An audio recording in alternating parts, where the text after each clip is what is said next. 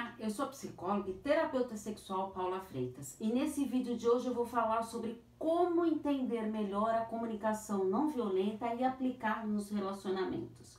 Você sabia que eu faço atendimentos presenciais em São Paulo e online pelo mundo inteiro? Isso mesmo, está com dificuldade de se comunicar nos seus relacionamentos? Então pode me procurar para a gente fazer um bom processo terapêutico em cima disso. É só enviar mensagem no meu WhatsApp no 11 98313 2371. Então, vamos para as perguntinhas de hoje sobre relacionamentos. Primeira pergunta: Como me comunicar com o meu parceiro sem ser agressivo?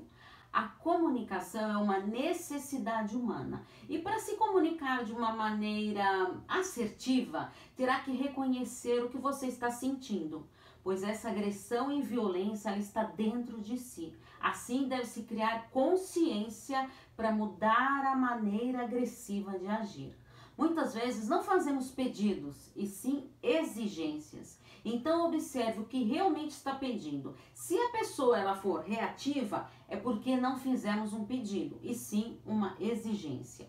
A comunicação não violenta, conhecida também como CNV, no relacionamento amoroso, ela é desafiadora, porque ela vai além de conhecer o outro, mas me conhecer, ou seja, ter responsabilidade comigo e com o outro. Então, procure dentro de si uma forma de comunicação que te leve a se entregar de coração. Esteja realmente presente durante o diálogo. Observe que o outro está precisando, além da linguagem falada.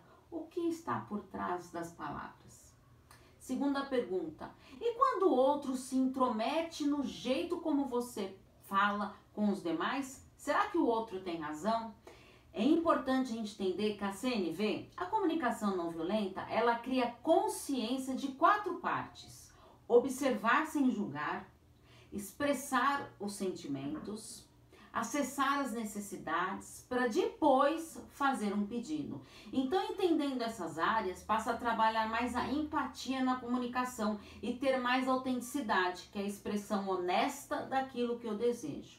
Quando o outro fala da sua maneira de se comunicar, devolva para o outro o que você está vendo.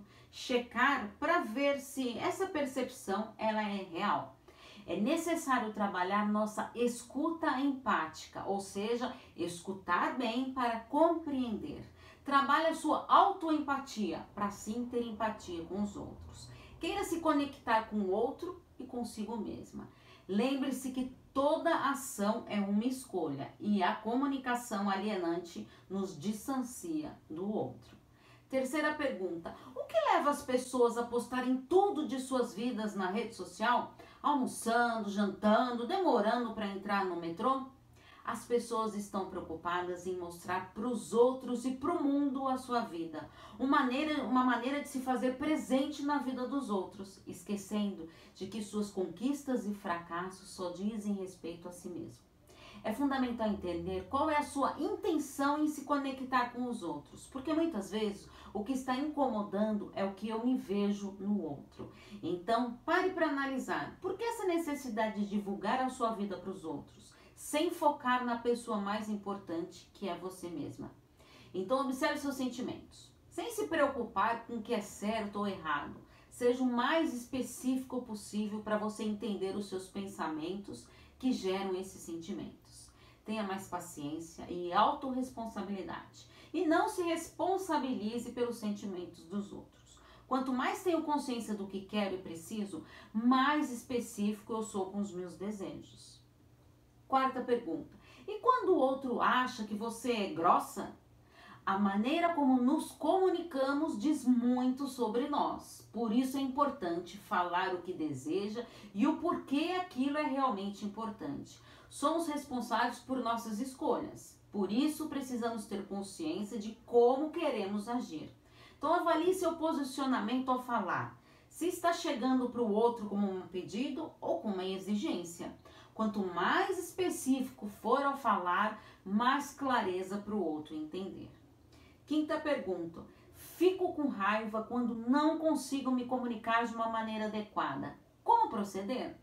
Muitas vezes a raiva que sentimos perante o outro, até na, na maneira como eu me comunico, ela está baseada na necessidade que preciso cuidar em mim. Então a força punitiva, ela afeta, afeta a autoestima. Então dê uma pausa antes de falar.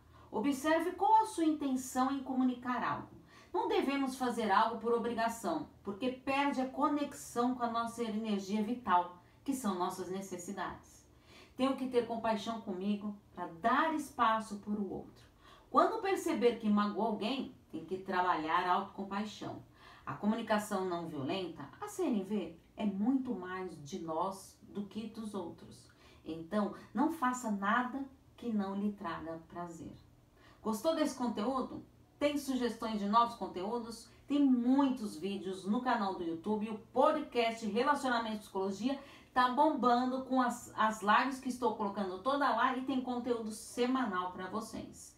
Então, estou à disposição para atendimentos. Um grande abraço, porque afinal, quem cuida da mente